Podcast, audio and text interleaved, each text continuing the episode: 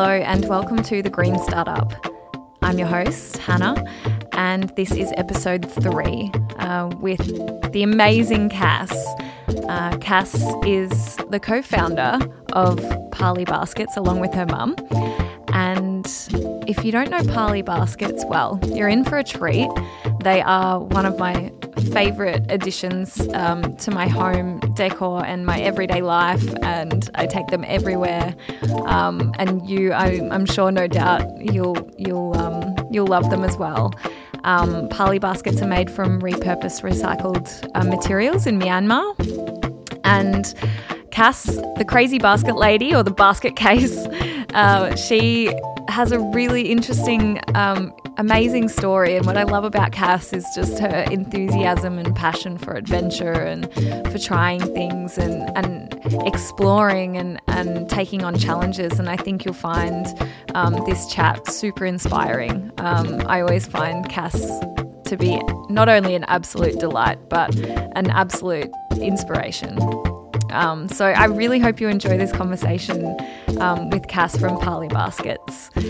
And for those of you who haven't checked it out yet, um, I recommend checking out the local green pages, um, the Australian online directory for local sustainable products and things. So if you like Pali Baskets or uh, Flare Street made by you, our other guests, there's loads of um, loads of different brands on there. So definitely check it out. And I have to apologise because I bought a new microphone for this episode, and the sound quality on my end isn't great because, alas, I didn't plug it in properly. Um, so I'll have that fixed up for next episode. But luckily, you can hear um, all of Cass's story super clearly, um, which doesn't take away from the episode. So I hope you enjoy. And here is Cass from Pali Baskets.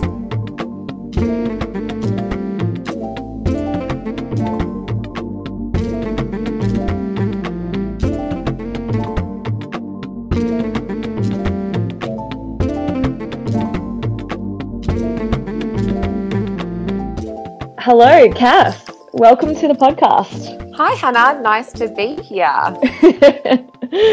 I um, I'm so excited to have you on here. Um, when I started the podcast, you're someone that I had automatically in mind um, that I wanted to get on get on here um, because I know you fondly as the crazy um, basket lady. That's me, basket case, they call me. That's a good one. Um, and for those people listening, um, you uh, you and your mum um, have a, a, business called Pali Baskets. And do you want to take it away and just tell us a bit about Pali and a bit about yourself and um, your own your own journey to Pali? Yeah, for sure. Um, well, I'm Cass, and I'm 27 and I love to travel. And I think that, you know, I got that from my mum because we were always traveling when we were younger, which was very lucky. Um, yeah, and we just both love it. We love exploring, you know, we love art and design and different cultures. And, you know, I guess that kind of set the foundation for where we are today. Um, and when I was in New York, actually, maybe about five years ago, um, I was wandering through Brooklyn, and the thrift shops there are incredible, and the vintage pieces were amazing. And I thought to myself, I'm like, wow, this would be an amazing idea for a business. I can just fly around the world and collect, you know, vintage pieces from all around the world and bring them back to Melbourne and sell them. And kind of that's when I first started thinking about, oh, okay, well, I love to travel. Like, how can I have a business that sustains that and kind of gives me an excuse to travel almost, you know. And then I think Nasty Nasty Girl um, came out on Netflix like a few years later, and I'm like, I relate to you so much. I'm like, yeah, so that was kind of fun, and you know, I still kind of work on that project, but um, Pali's just kind of taken over now, so. Yeah, Teleport Vintage, which is what that little project was called, has kind of been pushed to the side. And yeah, here we are with Pali. And I guess Pali started in Myanmar um, in the marketplace. Mum was actually traveling there with her partner, and you know, we were kind of talking backwards and forwards over Messenger as you do. And, you know, she's like, oh, I'm going to the market today. Like, you know, see what I'll find for you. Um, just as a gift almost, because, you know, I love, you know, knickknacks from overseas. Um, and she sent me a picture of this basket and it was beautiful and it was kind of box boxy shape and made out of pallet strapping which is that stuff that goes around packing boxes. And yeah i just fell in love and she's like i love them too and all the locals use them um, you know male and female you know of all ages um, for anything you know mainly fresh produce and at the market but everyone had them and kind of we hadn't seen them before, anything like this. Um, so mum's like, I'm going to bring it home with you. And so that's what she did. She ditched her luggage essentially and um, brought home 30 baskets. And when she arrived and when they arrived, I'm like, these are amazing. And we didn't really have a plan. I think we were more thinking for Christmas presents in the beginning that, you know, we love them and, you know, they'd be great gifts for people or they'd be great shopping baskets instead of those. I can't even remember what we were using before actually. Like maybe those green um, supermarket bags. Gosh, it seems like a distant memory. I can't even remember life before baskets. um, I think th- I think that was it. Um, but yeah, so yeah, we had 30 of them and, you know, we kind of like going to the farmers markets. So mum and I kind of had this idea that's like, maybe let's approach a farmers market and see if like we can get in and, you know, sell a few baskets. And so we did. Um, we contacted the Bayside Farmers Market, which is down Sandringham Way and sent them a picture of the baskets and you know where they're from. And we're like oh you know we got them at a market in Myanmar in Burma. And they replied and said oh we don't usually have you know anything that's kind of not food or fruit and veg or you know there's some plants. But you know we love the basket so why don't we you know give them a go and so off we went to the Bayside Farmers Market and we sold all of them. And we just looked at each other at the end, like just shocked.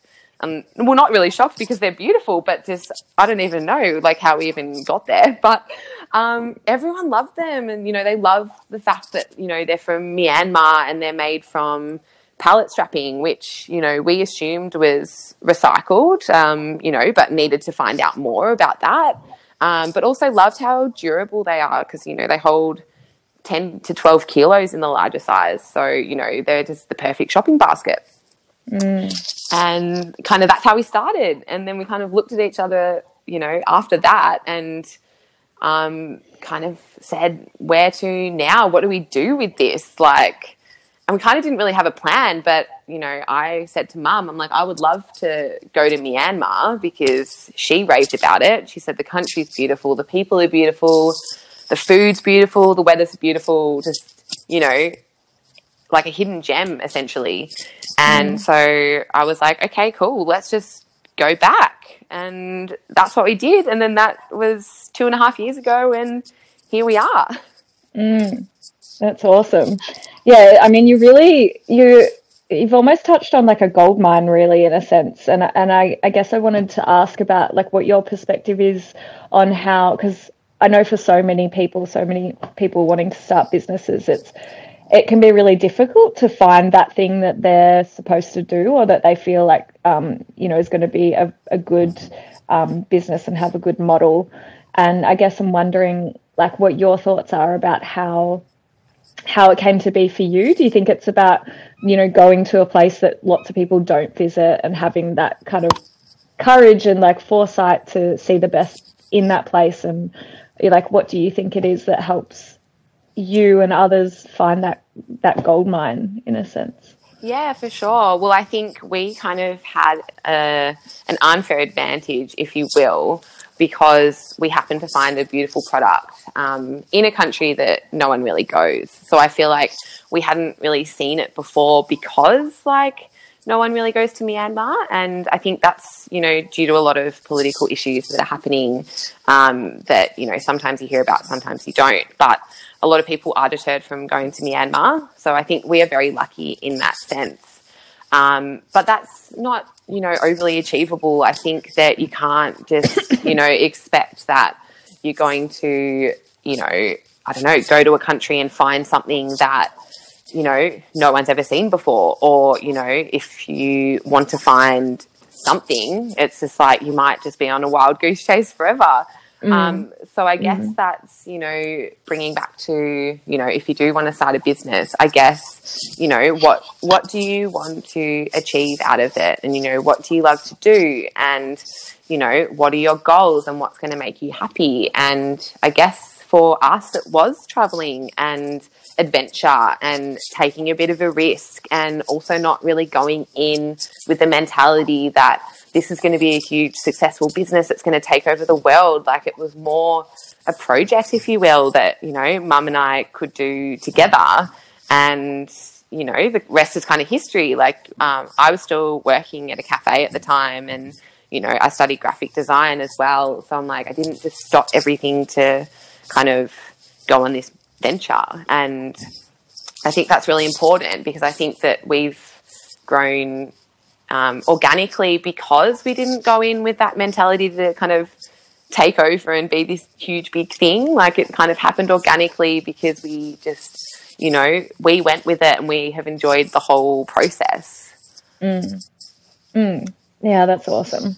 Yeah, I think that's so true. I think it's when it is so much when you have the passion and the enjoyment. And I know it's super obvious and lots of people say it, but it is so true that when you follow that the path of the things that bring you joy, it does tend to unfold or come together in these really magical, unexpected ways. Yeah, absolutely. Mm. Um, you did touch on the the pallets. So the baskets are made from recycled pallets. I thought maybe it could be good for you to um, tell us a bit about the the pallet aspect and the repurposed plastic and and maybe some other pieces. I'm sure you've got had lo- lots of questions about you know how it serves the community and the um, ethics around the baskets and um, yeah. Yeah well that's the thing. I guess you know when we had the 30 baskets in the beginning we didn't really know um, anything about them. You know we assumed that the pallet strapping was pallet strapping just by knowing what the material looks like um, and we also assumed it was reused because it was kind of discolored in areas or some of the tapes had like printing on the inside. So we kind of assumed that it was upcycled. But that's what we wanted to find out. Where we're like, all right, all right, let's go find out more about these baskets and what they're made out of and, you know, you know, where are they made even? Like, you know, there's, you know, people selling them in the markets, but like, are they making them themselves or, you know, are there villages that specifically make the baskets? So I guess that's what we did when we went to Myanmar. You know, we found an English speaking interpreter and a driver and pretty much we'd been emailing backwards and forwards being like hey like we want to find out more about these baskets and they kind of didn't really know what we were talking about because you know they're classically tour guides essentially. So you know they're like oh well okay you want to see the basket weaving? And we're like yep okay we'll go with that. And you know we got off the plane and met these two lovely burmese men. And just fast forwarding a little bit like we are so lucky that these two men are the men that picked us up because they are like more than we could ever have asked for. Like they're our family now, and they were just the perfect people for the job. Um, mm. So yeah, they picked us up, and we went around to our first village. And you know, the fact that they could speak Burmese and English, you know, we started talking to the artisans, and you know, found out more about the weaving process and how the baskets are wo- woven. And I guess the pallet strapping material, um, they told us, had been collected off the streets and gutters. Um, and that's pretty amazing. But, you know, Myanmar is a country full of rubbish. You know, you kind of, it's actually a lot better now, you know, a few years on, um, which is nice to see how the streets have kind of cleaned up a bit. But originally, that's how the whole process started because um, people would collect the discarded pallet strapping out of the streets and gutters from like packing industries mainly and like factories. Mm. And, you know, as a pretty poor country, they are extremely resourceful in a lot of ways. So that's how they started weaving baskets out of this material because it was everywhere for one and b it's a super strong material so that's kind of the reused component. Um, but then we also found that in the villages there was rolls of tape and we're like okay well that's a whole roll of tape. Like surely you can't find a whole roll in perfect condition out of the gutters. And what we found out is that plastic bottles were being recycled into this tape, which again kind of made a lot of sense because, you know, Myanmar being a poor country, like any opportunity for, you know, jobs in, you know, for people with like lower socioeconomic status, um, you know, kind of there was jobs created there. And so people were going around the streets collecting plastic bottles and other plastics and then actually selling it to the factory, mm. which then used, you know, that material to recycle into the tape. Mm. Which yeah, is pretty amazing. so amazing. It's so awesome when you see, I mean, what we actually can achieve if we if people put their mind to repurposing and recycling like oh it, absolutely yeah yeah i mean it, it's all it's all possible it's just actually doing it um, yeah so that that's really cool what was it like when you first walked up to the village with your interpreter and you're like hi oh, we want to we want to we want to buy, buy lots of your baskets. oh, it, it, it, was like that. It was surreal. Like the whole thing happened so quickly, and I'm like, how did we even get here? That we're like in a car with two Burmese men driving around to random villages. You know, it was it was all so surreal. And you know, when we drove into the village for the first time, I'm like, I guess to describe it as best I can, like pretty much like rattan and like bamboo huts almost, you know, like, but like exquisitely made because the Burmese, like going back to the resourcefulness, like are extremely crafty. And, you know, these bamboo and rattan huts, if you will, were like, yeah, incredible. But, you know, dirt roads, um, children playing in the street. It was like nothing I'd really ever experienced before and mm. then you know to to to get out of the car and to walk into the first village and meet everyone and you know they're kind of looking at you like whoa like you're not from here like they probably haven't seen definitely no tourists and you know definitely you know no caucasian people before and definitely no like women even like the caucasian women like so yeah, it was just this mutual like bizarreness, if that's even a word.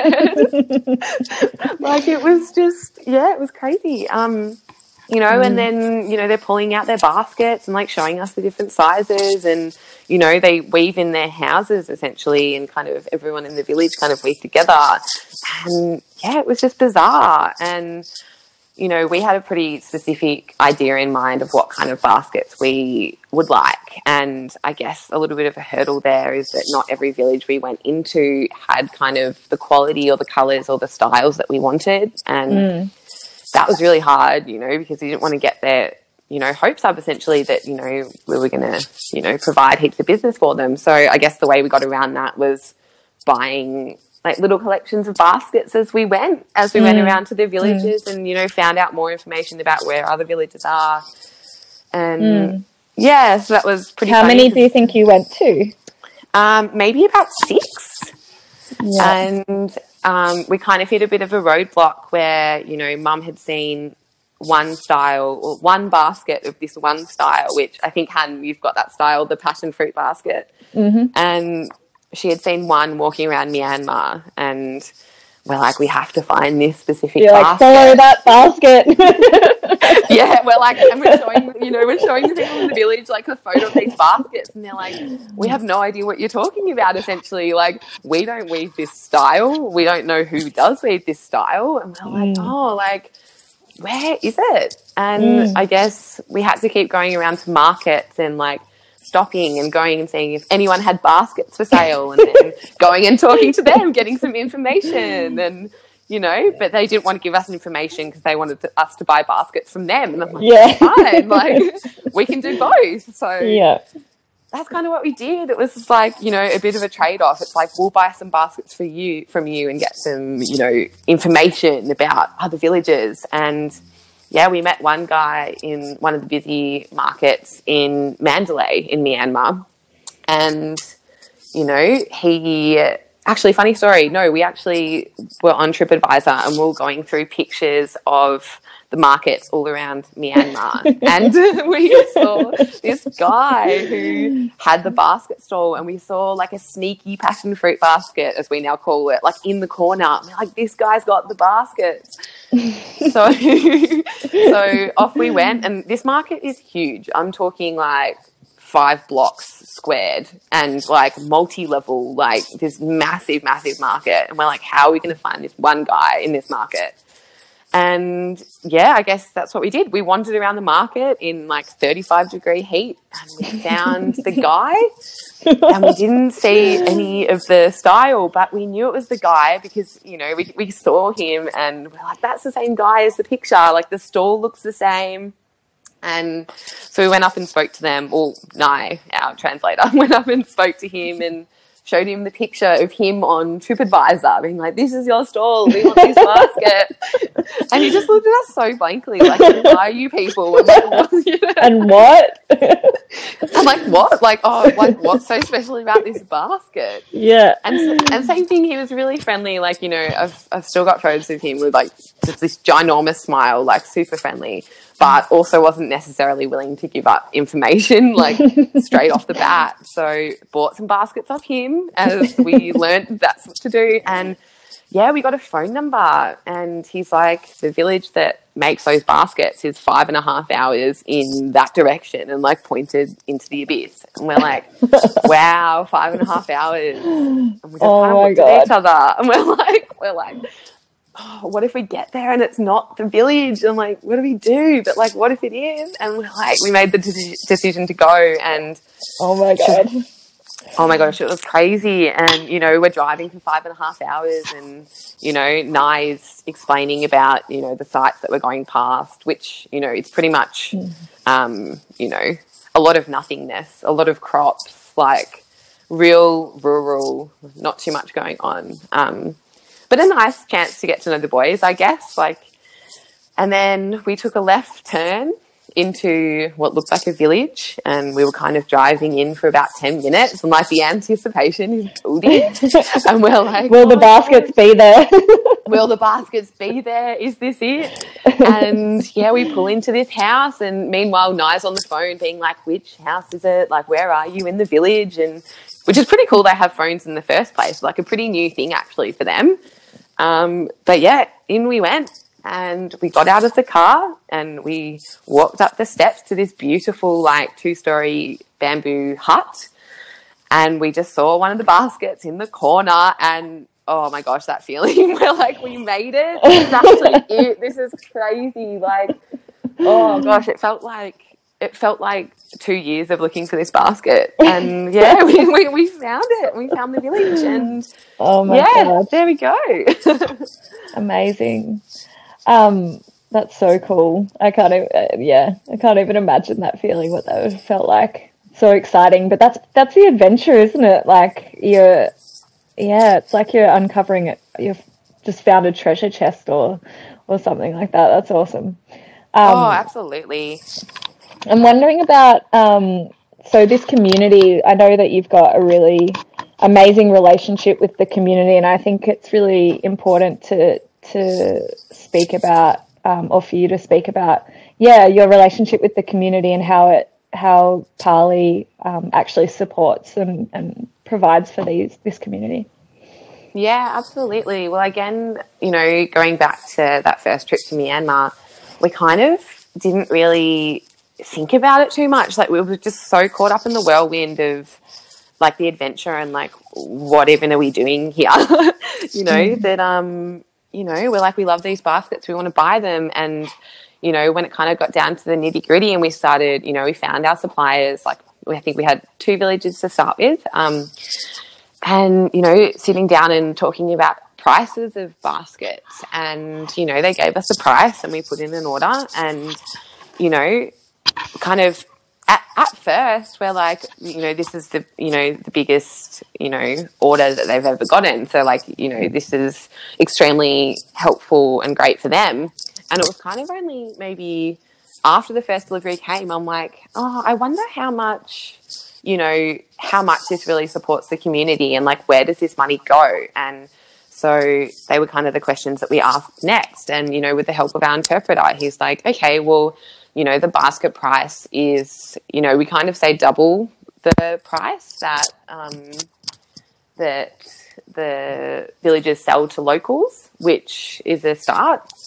And then also kind of figuring out like where that money goes. And we found out that, you know, not only does it support the day to day lives of these people, like, you know, food and, you know, all that, but also helps them build roads and helps them set up electricity and, you know, things like that that we take for granted and, you know, also things that they kind of didn't really have too much assistance um, from the Burmese government. Um, so, like, you know, the things that we take for granted, just like basic necessities and, you know, daily life stuff, you know, this money was helping. And, you know, so that's kind of where we've gone like, okay, well, what else can we do? And, you know, two and a half years down the track, like, we've really thought about how how we can help more as opposed to just the basket price, you know, which is already supporting them. But, you know, now we donate to the local primary schools and, you know, now we also support our interpreter and his whole family and, you know, helping putting his brothers through school and, you know, helping support um, our driver as well and his family and just, you know, trying to widen the people that we help as much as possible. And yeah, so that's kind of been a bit of an aim for this year. And, you know, even just thinking about like, you know, extra, you know, extra help and extra money that can go back to them, like, you know, as we grow and grow and as we sell more baskets, like, you know, essentially the more baskets we sell, the more we can help. And, you know, I've even been looking really into orphanages and, you know, disadvantaged, you know, people in the wider community and like how can we help them? So I guess it's like an ongoing mm. mission, if you mm. will. And mm. Now that we're up and running, it's like we can kind of look into that more, you know, because at, yeah. at the beginning we're like, all right, we don't have a brand, we don't have a platform to sell any of these on. Like those kind of those questions on how we're helping and how we can help more kind of you know, kept, kept being pushed to the side because we weren't really established yet. So it's nice that those things are kind of coming to the surface now. Mm. Yeah, that's awesome. That's so cool. Um, I wonder what is it like, like when you order, say, I mean, I don't know what your order, how orders, how big your orders are, but they sound big. um, yeah, how you, how you actually get them from a village in um, Myanmar to Melbourne, Australia, um, and what that process, learning process, was like. Yeah, now that was like a logistical nightmare, but like in the best way possible because it was like such a challenge. And, you know, like like no one had really done this before. And you know they are like a rural village in the middle of nowhere. And you know that village that i was talking about earlier you know they're five and a half hours from a main city but like the main city that doesn't have a port. So you know we looked into shipping and we looked into flight and flight was definitely a no-go because that was extremely expensive and um, you know, we kind of figured that shipping them would be the best option. But then we had to get them from the villages in the middle of nowhere, like five and a half hours plus probably another two days drive away from the port. Mm. And what we ended up doing was organizing little pickup trucks. And yeah, so a little pickup truck would go into the village and um, collect the baskets that were then packed into like rice sacks so that's kind of the best way that they thought to pack them and protect them and, you know, secure the load. And then that pickup truck would go to the big bus station, which, you know, they would all be loaded onto this massive truck. And then that big truck would drive to Yangon, where the port was. So that was logistically very hard to organise, but mm. but yeah, we, we got there and mm. it worked. And I think, you know, mm. um, back in the day, they were using horse and carts. So, mm. you know, like, um, I guess we were, we're lucky enough to, you know, be in an age where there are little pickup trucks. Um, but it also creates jobs for all those people along the way, like, you know, mm. the people that pack the sacks, like that was a job for them. That's for their day packing sacks. You know, the people that are driving creates jobs for them. And then organizing the shipping to Australia was crazy because, you know, we we're like, how how do we even have find a contact that will accept our baskets and then somehow get them on a ship and get them to Australia. and uh, yeah, we just kind of, I guess, a lot of research, and that's that's my biggest, you know, mm. um, point is that you have to do your research, particularly if it's not something you know nothing about. So I think, you know, that first trip to Myanmar, we actually came home first and, you know, we did our order and then we came home first. And then we had a couple of months before the baskets were ready um, to figure out how we were going to get them here. um, and yeah, we've ended up finding a really great shipping lady in Melbourne who um, had contacts in Myanmar and you know, so she could directly contact this company in Myanmar and organize things through him. And, mm. you know, when we went back to Myanmar a few months later, we actually went to Yangon and met him as well. And just building relationships, I guess. It's like we could have never have pulled it off mm. without meeting such like, you know, helpful people or mm. yeah, just doing your mm. research really. Like something that seemed completely impossible was achievable and mm. yeah, so mm. yeah, that's awesome. That's something I've found so fascinating about what you guys have done because you know if you if you get things made in Bali or India, there, there's a lot more supply chains along the way. And I think that you, yeah, you've, you've definitely um, done something that not not a whole lot of people are doing in that sense.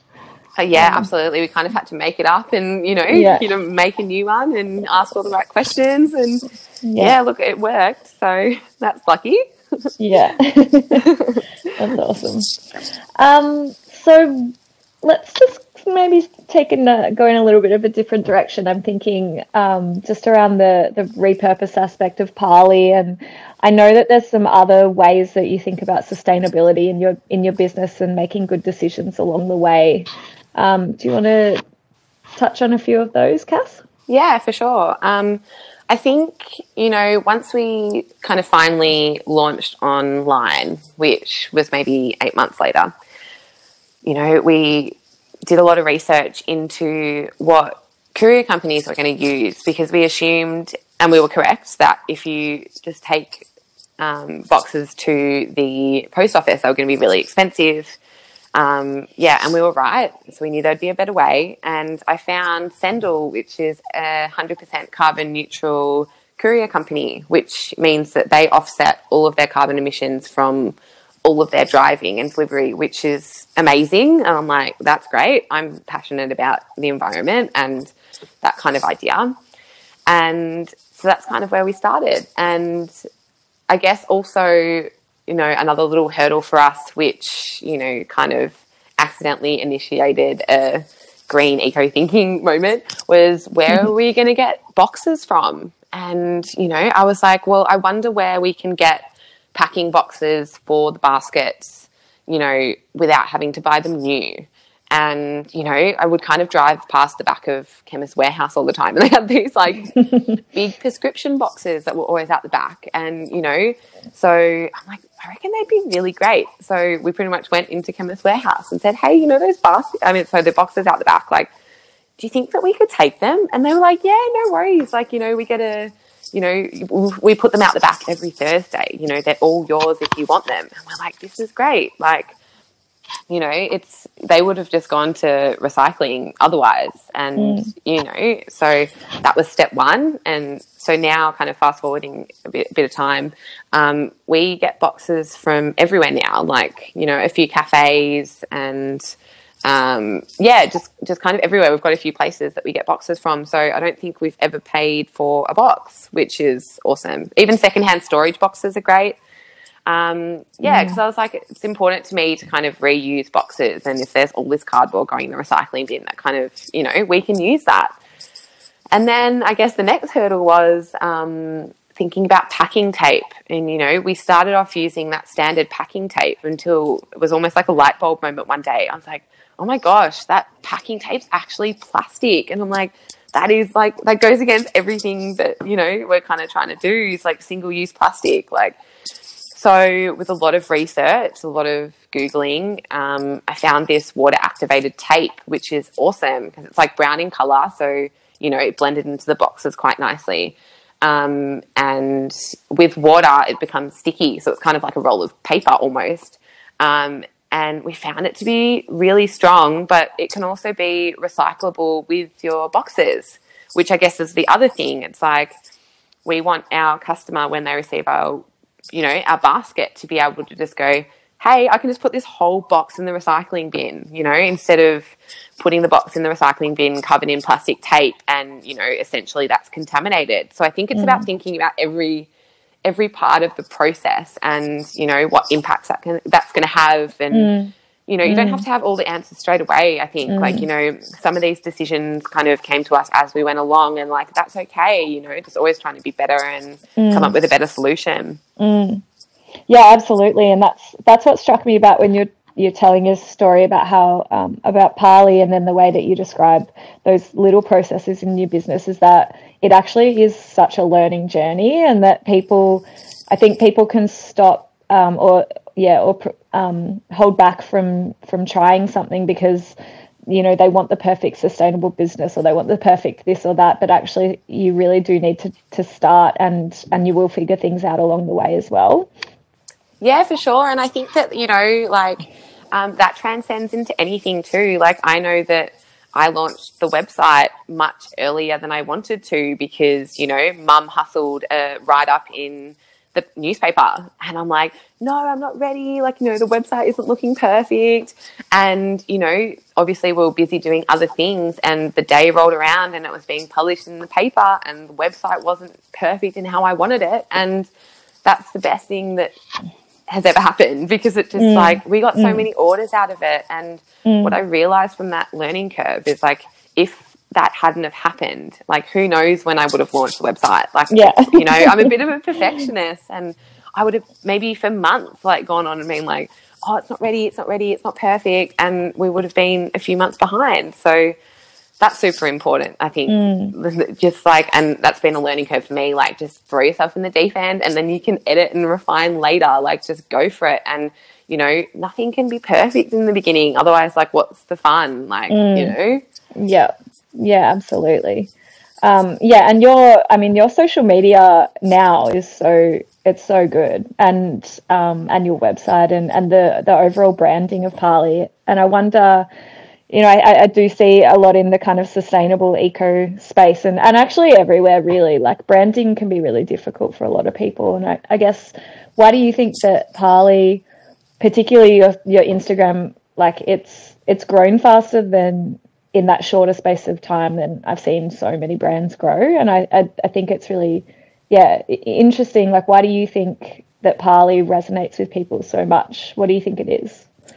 Well, I think, you know, we, when, you know, after that first trip to Myanmar, we, you know, were discussing going backwards and forwards and then like, okay, this is really happening. Like, what do we envision and what do we want from this? And, you know, a few things that were coming to mind was, you know, talking about brand values, I guess, is like ethical, um, you know, being honest, being transparent, being personable, being trusting, you know, and being sustainable, I guess. And, you know, that kind of set the foundation for us. It's like, this is what we really want to achieve.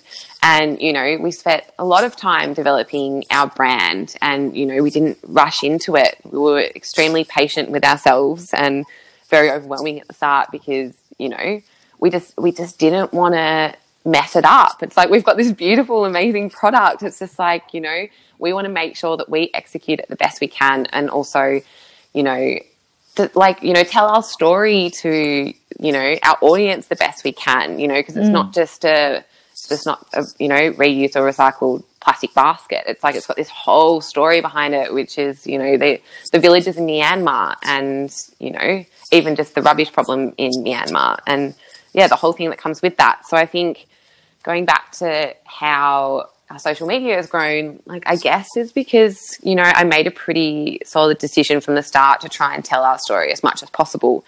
And, you know, also, yeah, just paint paint the picture. And um, I guess, you know, I guess going back to the whole reuse thing, like single use plastic bags, I think we were just in line with the with the plastic bag ban um, mm. two years ago. Yeah, so timing was perfect because we're like, okay, we have a solution which is ethical. It's supporting communities in Myanmar. Um, it's sustainable because you know, I guess obviously the materials like sometimes reused and recycled. That's a point that I can get to later, but they're durable and long lasting. And like compared to like single use plastic bags, which you know, single use for a reason, I guess, and not durable at all. So it's like it was the perfect solution at the perfect time. And like we were there and we were passionate to, you know, about telling mm. our story. And mm. so I guess with all that in mind, like, you know, I did a lot of posts with like fruit and veg and, you know, the baskets kind of sell themselves, which we're lucky about too. But, mm. you know, a lot of village shots as well. And I'm like, these baskets come from here, you know, as opposed to, just a product. It's just like, no, there's a story behind it, you mm, know? Mm. Yeah, absolutely. I think that that's, that it, it's just so different to when you see um, products that are, whether it's eco or whatever they are, that are, uh, seem like they're photos that are taken directly from the drop shipping kind of um, archive via Shopify yeah, or something yeah, like that. Sure. And it just doesn't feel right. And I think what, you know, Pali is just that far ahead in, in that sense because there's just so much humanity about it, so much authenticity, and um, and it's doing it is recycling and repurposing this plastic and supporting a community. So I mean that's all really powerful stuff that resonates with people. That's the thing, and I think we're in a generation now where it's just like you know we are becoming more you know eco conscious, like you know mm. arguably way too late, but I feel like it is this huge movement which is coming through right now, which is awesome. Like I find that you know people are starting, starting to make more conscious decisions. Mm, cool. Um, yeah. So in terms of social media, what what would you say then to someone that's wanting to build their social media um, like you know, rapidly, which is what everyone wants. well, yeah, what, like, have you, what have you learned? Like 10 tips. 10 yeah. tips build your social media rapidly. Um, I think for me, the biggest, biggest, biggest, biggest tip is to know your audience and like who are you talking to and like, you know, what are you trying to say or like why why do they need your product? Um, and like for us, for example, you know, we kind of found out by doing, you know, automatic posts, like automatic audience um, sponsored posts, that um, males just had very low engagement. Like 3% of males were looking at the posts as opposed to 97%. And, you know, the age demographic, which we could have guessed anyway, but kind of falls between, you know, late 20s to, you know, 60s even, you know, but female only. So I think we took away from that data that okay, males don't really buy our baskets. Like, not saying never, because like occasionally they will at the market, but um, females between the ages of you know late twenties to sixties is our target market. And okay, cool, we'll promote to them, and that's what we did. You know, so we also noticed that from like kind of organic growth from going to markets and things that um, that we had a lot of followers from Victoria, and it's like, okay, we want to talk to people all around Australia now. So, you know, I'm like, I'm going to set up a sponsored post, um, aged 27 to 65, female only, in what city did I just say? Perth.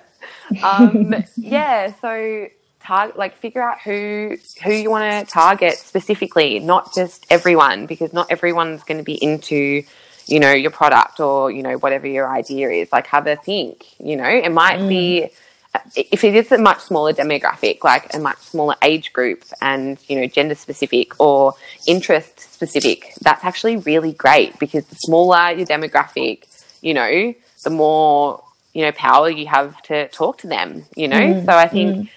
really, really think about that. Like what, you know, who, is your who is your demographic and then also what are you trying to say and what are your brand values and i think if you can portray all those in one nice package, then you're onto a winner. Mm, mm. Yeah, that's awesome. What um, what do you think? Like, you know, for someone that's starting out and um, whether they're starting their own business or they're branding for someone or they're they're just starting to think about ideas or what what are some of the things or tips that you would give to a young budding green entrepreneur? I guess um, have a think about you know what you're passionate about, or you know what you would really love to do, and you know what you would wake up you know every morning thinking about, or like go to bed thinking about, like you know what really makes you tick, and like what are you passionate about, or you know how can you use whatever you're passionate about, um, you know, in what you're doing, and you know what's going to challenge you, what's going to be exciting you know, what can you learn? You know, like I think that mm. that's that's a really good place to start. You know, because I don't think that you know I feel like if you're thinking down that track, like you know, all the the ideas will come to you. You know, but I think there's nothing worse than doing something that you're not passionate about. And yeah, going back to what we were saying before, like it sounds so cliche, but like it's so true. Like I, you know, I only just quit my cafe job at the start of the year, so I'm like I was working overdrive. Like I was working two jobs for, you know, a year and a half. And I'm like, I didn't care because I'm like, I loved what I do. You know, mm. I love, I love, love, mm. love, love what I do. Um, so it's like, yeah, it didn't feel like work, even though I was exhausted because I just woke up and I was driven. So I'm like, mm. yeah, find out what you're passionate about. And, you know, did I think I'd be selling baskets? Like, absolutely not. But like, I'm not surprised that I've kind of fallen into something that involves travel because that's what's really passionate to me and you know the environment I'm passionate about and mm. I guess helping people like I've realized in the last 2 years like the power and impact that you can have from like just something that seems so small so I'm like I've taken a turn and I'm like all I want to do is help people now so I guess mm. you know mm. it might not come to you straight away but just yeah have a mm. think and mm. Okay, um, crazy basket lady. Thank you so much for coming along to the podcast as always. Um, I love talking with you and, and learning about Pali and just um, picking your brain about the different ways you think about things. So thank you so much for coming along. Um, it's been an absolute pleasure. Oh, the pleasure is all mine. It's been so fun. I've had such a great time. Um, always great to chat to you, Han. and I wondered whether you had three. What What are your three little gems of wisdom or words to just sign off on for anyone that's listening? I guess the biggest thing would be to throw yourself in the deep end. Like you know, be be comfortable with being uncomfortable, and you know, just try new things and delve into things that you know nothing about. But also think about your passion and like passions, I guess, like what what gets you excited, you know, like what what makes you excited and like, you know, be be patient and kind to yourself and just ride the wave and see what happens, you know, like set high expectations for yourself but also low pressure if you will. Like, you know, don't don't stress yourself out and break yourself trying to do something, but also at the same time, just, you know, dive head first. Is that a bit of a contradiction? But yeah, just go for it, I think, and try new things. And if it doesn't work, it doesn't matter. Like, take, you know, take the learning as it comes, you know, because it's always great to learn things and, you know, on to the next thing or onto a different way of doing the same thing, you know, mm. just keep growing and going for it. Mm. So cool. Yeah, I think so. Like, what did mum say? I was actually meant to mention what, um, what her, because I told her I was going to do this with you. Mm. And I'm just trying to think what she said because it was so funny and then I completely forgot. She said, It's amazing what comes from an idea, adventure, and a bit of guts. Mm. I was like, Yes, mum, well said. yeah, that's awesome. And a nice place to end on. So thank you so much. Thank you. It's been so fun. Yep. See ya. Bye.